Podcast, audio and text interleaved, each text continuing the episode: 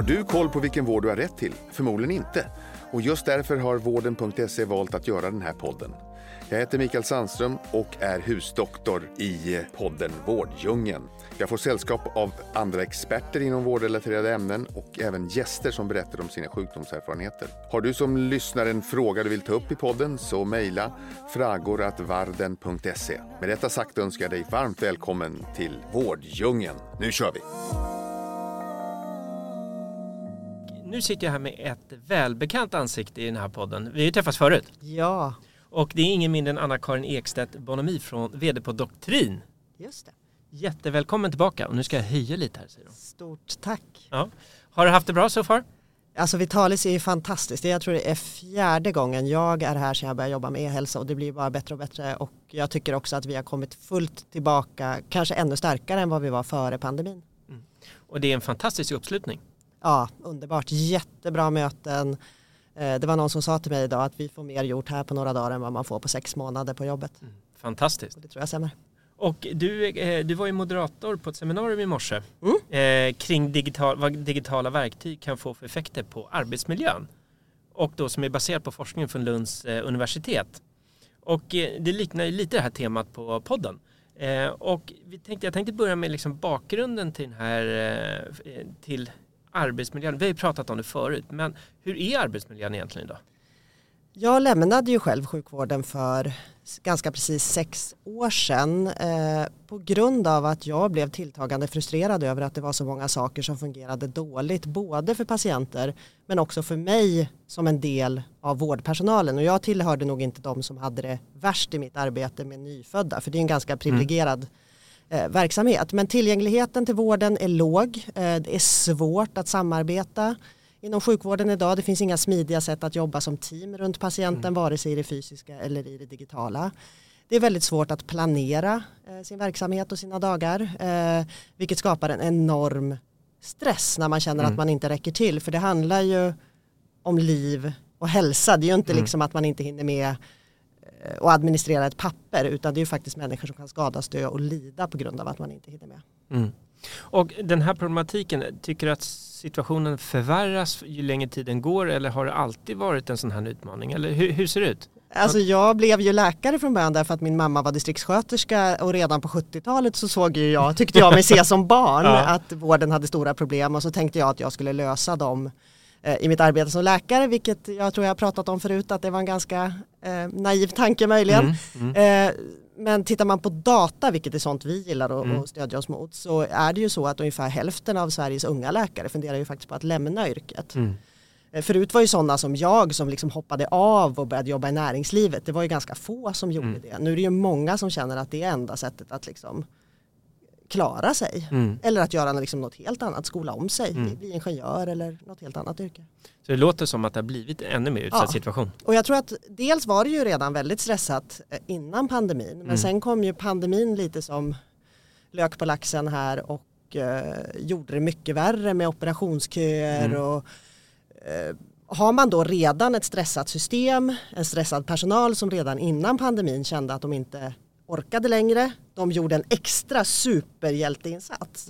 Men sen kommer man ut på andra sidan i något slags nytt normalläge Mm. som faktiskt är värre än vad det var innan och där lärdomarna och arbetssätten som jag uppfattar i alla fall att man tog fram under pandemin kanske inte heller har permanentats. Mm. Eh, vare sig liksom processmässigt men också om man tittar på ersättningssystem, det är ju en tråkig fråga. Ja, Eh, men det, det har pratats om tidigare i den här podden. Det finns ju väldigt många åsikter om det. Ja, men ack så viktig och många ersättningssystem anpassades ju under pandemin för att underlätta för smidiga processer och digitala verktyg och när man sen drar undan den mattan efter pandemin då faller man ju tillbaka eh, i gamla arbetssätt. Mm. Ja, men det var ju bara nu första maj va? i Stockholm, eh, Region Stockholm och flera andra regioner som i princip tog bort ersättning för digitala möten. Ja, Eller det är väl hela landet? alla möjliga sorters förändringar där så Ja. att det är nog lite både här och där. Ja. Eh, Men också att man främjar delvis teknik som inte är digitalisering utan liksom en digitisering av en analog process som jag tycker E-hälsomyndighetens chefläkare Matt Max Herulf pratade väldigt bra om i morse. Mm. Att vad, vad är det man gör egentligen? Skapar det verkligen de vinster Mm. eh, man försöker uppnå? Mm. För, för det tänkte jag komma in på den här frågan nu. För seminariet i morse så pratade ju Gudbjörg Erlingsdottir Mm. från Lunds universitet, äh, universitet om hur digita- införandet av digitala verktyg, hur det eh, har förändrat vården eller vilka effekter det har fått på arbetsmiljön. Kan, du- kan du ge oss bara en liten sammanfattning för vi som inte såg, vi som inte var där eller kunde se det live? Jag ska göra mitt allra bästa för Ja. det här är ju forskning som har varit liksom oberoende och helt självständigt utförd vid Lunds eh, Ja. universitet. Så att för mig var det ju faktiskt också nästan första gången jag hörde det här. Ja. Det är ett projekt som initierades, eh, tror jag finansierat av AFA Försäkringar. Mm. För ungefär fem år sedan kom vi i kontakt med Gudbjörg Mm. eh, första gången och sen har hon följt detaljerat införandet av just vår eh, digitala plattform i det här Mm. projektet. Då, Mm, eh, mm. På tre vårdcentraler Mm. eh, och tittat på massor med olika aspekter kring det här och framförallt försökt förstå hur väl har det här införandet lyckats, hur uppfattar personalen det här? De har gjort djupintervjuer av totalt 85 vårdpersonal på de här Mm. tre enheterna som har någonstans mellan, jag kommer inte ihåg exakt, med 4 och 10 000 listade patienter, den Mm. storleksordningen. Mm. Och identifierat faktorer som personal eh, har upplevt positiva i det här, Mm. vad har funkat bra? Eh, men också andra faktorer som har gjort att just digitaliseringen på deras vårdenhet kanske inte har funkat riktigt Mm. så som man tänkte sig när man bestämde sig för att göra det här Mm. införandet. Och det här införandet är ju egentligen det som har varit i centrum för forskningen. Mm. Införandet av den digitala plattformen har ju fått effekter, positiva och negativa, på personalens arbetsmiljö. Mm. Och hur tar personalen emot det här då? Vad, vad, liksom, vad kommer de fram till? Ja, det är det som är så spännande. Jag ska försöka dra liksom bara huvudslutsatserna som stämmer Ja. väldigt väl också med vår empiriska erfarenhet på Mm. doktrin av att ha implementerat det här verktyget på nästan tre, ja, 350 vårdenheter idag. Mm. Eh, Och det handlar väldigt mycket om att som vanligt så kokar det ner till ledarskapet. Mm. Man måste ha det lokala ledarskapet med sig. Mm. Det kan vara ett lokalt initierat beslut att eh, digitalisera, det kan vara ett centralt, det spelar inte så stor roll. Mm. Men det måste vara lokalt förankrat och det måste finnas en ledare för det här. Mm. Som liksom tar ansvar för det, som följer upp det tillsammans med personalen. Mm. Eh, man måste ju också förstå varför det här görs som personal. Varför ska vi digitalisera? Och man måste ju förstå att det finns ju ingen produkt som ensamt löser vårdens problem. Mm. Utan det är ju kombinationen av en bra digital plattform och det hon också såg var att den ska ju vara intuitiv och användarvänlig och det var ju vi superglada att, att, Att- att, all, att ja, faktiskt ja, ja. folk fattade att platt, plattformen funkade. Men sen kan det vara liksom processen eh, hur man tillämpar Mm. det som brister då.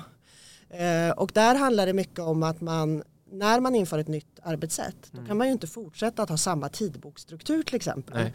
Som man har haft alltid med liksom synkrona bokade möten och så ska man lägga ett lager av asynkron kommunikation Mm. vid sidan av det här. men- ja. Man måste ju avsätta tid. Mm. Man kan inte låta personalen sitta i både telefon och i chatten samtidigt och det ser ju vi eh, händer på ganska många ställen. Mm. Tack och lov inte så ofta hos våra kunder för vi är stenhårda med det. Det kommer Mm. bli en jättedålig arbetsmiljö om samma sköterska som svarar i telefon också ska sitta och chatta. Mm. Och då tappar man ju effektivitetsvinsterna. Mm. Så det är väl liksom eh, huvuddragen och sen så måste det skapa nytta för patienten Mm. och de som aktivt marknadsförde att de skulle digitalisera gentemot sina listade patienter Mm. lyckades också bättre. Mm. Och då var det ju liksom en större nytta för patienten och då blir det lättare för personalen att avsätta tid och så får man liksom en Mm. positiv spiral. Mm. Men den kan ju lika gärna bli negativ om man gör tvärtom. Ja, ja, absolut. Mm. Nej men så att överlag så är det positiva effekter. Ja, överlag är det positiva effekter under förutsättning Ja. att ledarskapet köper in på det här, Mm. att man följer upp, att man har gemensamma målsättningar Mm. och att personalen är med på resan. Mm. Eh, Man såg också att frivillighet, att de superanvändare som vi gärna ser finns på enheterna, att de var sådana som Mm. Vad själv... definierar en superanvändare? Men superanvändare är en sån som får lite extra utbildning, Ja. förstår förändringsledningsprocessen lite bättre, Mm. förstår möjligheterna bättre, kan plattformen lite bättre. Mm. Om man hittar personer som själva räcker upp handen Mm. och säger så här, men jag vill bli superanvändare Mm.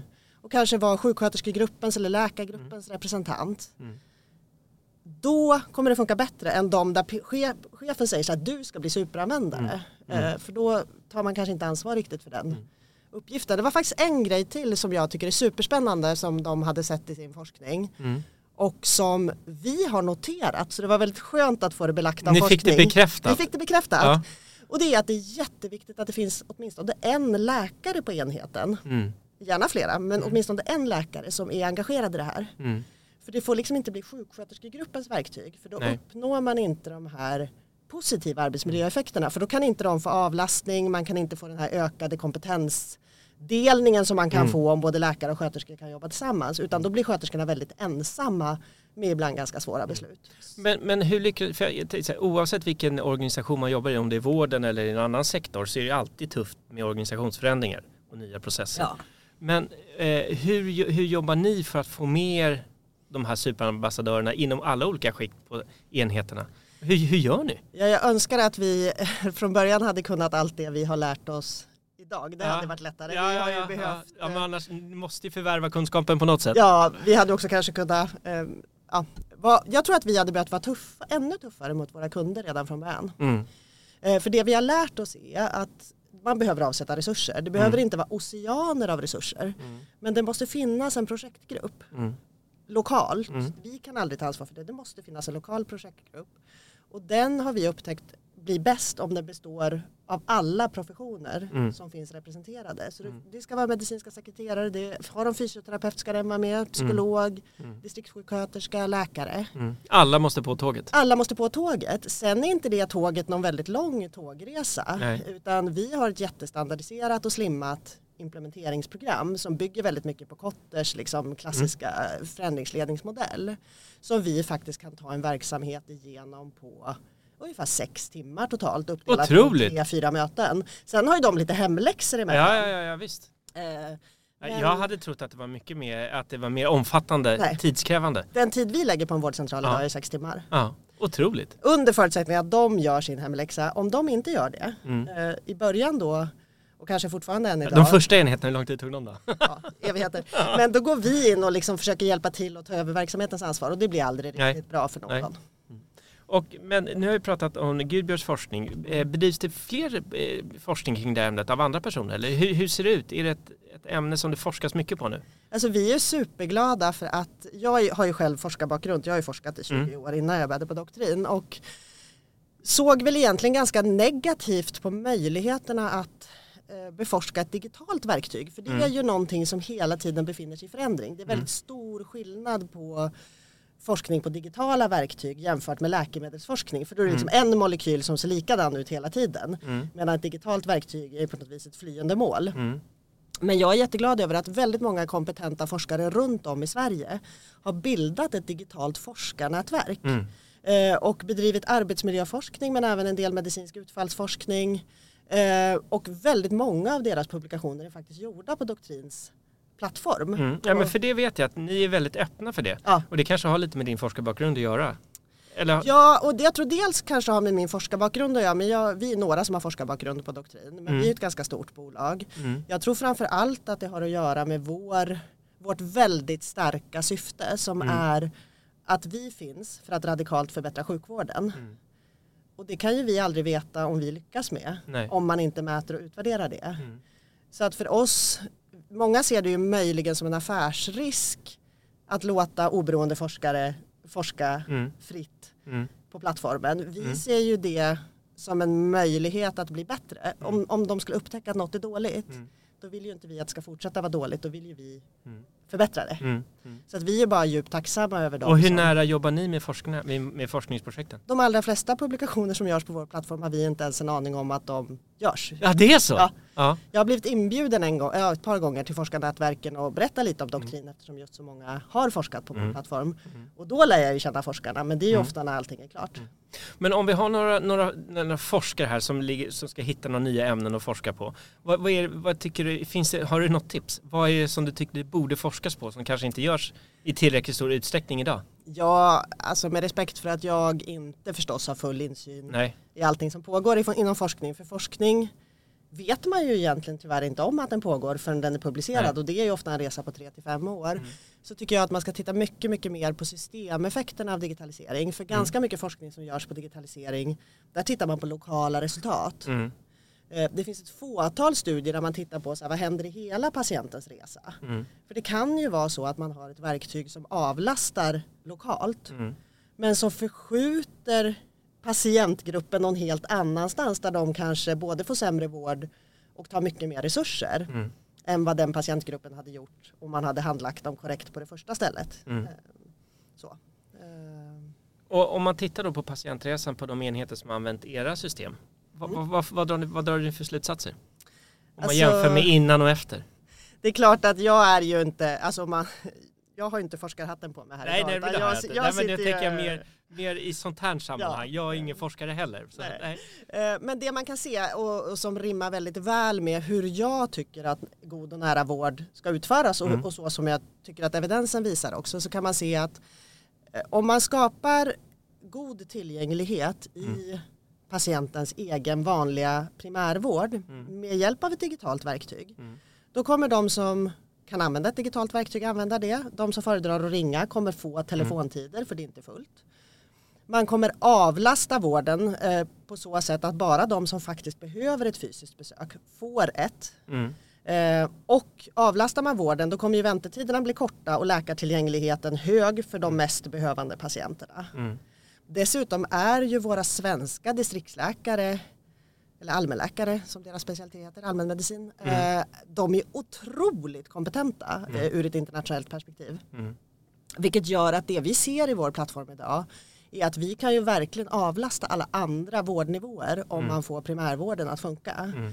Mindre än en halv procent av de sex miljoner patienter som har fått vård i vår plattform Mm. har hänvisats till en högre eller en akut vårdnivå. Och det är ju fullkomligt unikt. Mm. Jätte, jättemånga andra delar av vården som har digitaliserats hänvisar ju liksom 10-20, eh, Mm. i värsta fall 30 procent till en annan eller högre vårdnivå. Men det, det är häftigt att säga det. Jag spelade in en podd eh, tidigare i veckan med en, eh, en han gör sin ST-tjänst i allmän specialist. Mm. Och just det prestigen har att nej men det här ska vi lösa tillsammans. Jag behöver inte remittera dig. Först så ska vi gå till botten med det själva. Ja. Eh, och att det är en sån viktig instans att få den första linjen att fungera. Och det är bra för alla och det är också Ja. bra om vi pratar om arbetsmiljö för det är Ja. det vi pratar om Ja. idag. Så får man ju säga att det kommer ju vara, om man lyckas med det här Mm. så kommer ju det vara en av de saker som löser upp det vad det gäller kompetensförsörjningsbristen Mm. inom allmänläkaryrket. Det är ju jättesvårt att rekrytera nya allmänläkare och få dem att stanna i yrket. Mm. Men får de den typen av kontroll och kan verkligen utöva det de är utbildade för att jobba med då kommer det ju bli en väldigt stor trivsel tror jag i den gruppen också. En sista fråga som måste ställa då. Eh, när ni ser på enheter som använder er plattform, hur ser det ut med tillgängligheten där? Ja, den är ju extremt hög. Ja. Eh, Man går ju från i allmänhet, om vi bara tar en standard primärvårdsenhet Ja, men idag, bara så- tumme ja, pekfinger men nu. åtta, Ja. åtta av tio ungefär eh, kommer ju fram innan man digitaliserar Mm. via telefon eller receptionen eller så. När man har digitaliserat med Doktrins plattform Mm. då ser ju vi att man uppnår i princip en 100% tillgänglighet vilket betyder att samma dag som man laddar upp ett ärende i plattformen får Mm. man svar av en legitimerad vårdpersonal så att Mm. då uppfyller ju vi eh, det, vårdgarantin helt enkelt Mm. inom primärvården väldigt, väldigt tydligt. Eller, inte vi då utan vårdgivarna. Ja, fantastiskt. Och eh, jättekul att du tog dig tid att vara med här i podden. Ja men stort tack. Och lycka till på resten av Vitalis nu. Tack så mycket. Ha det bra. Tack.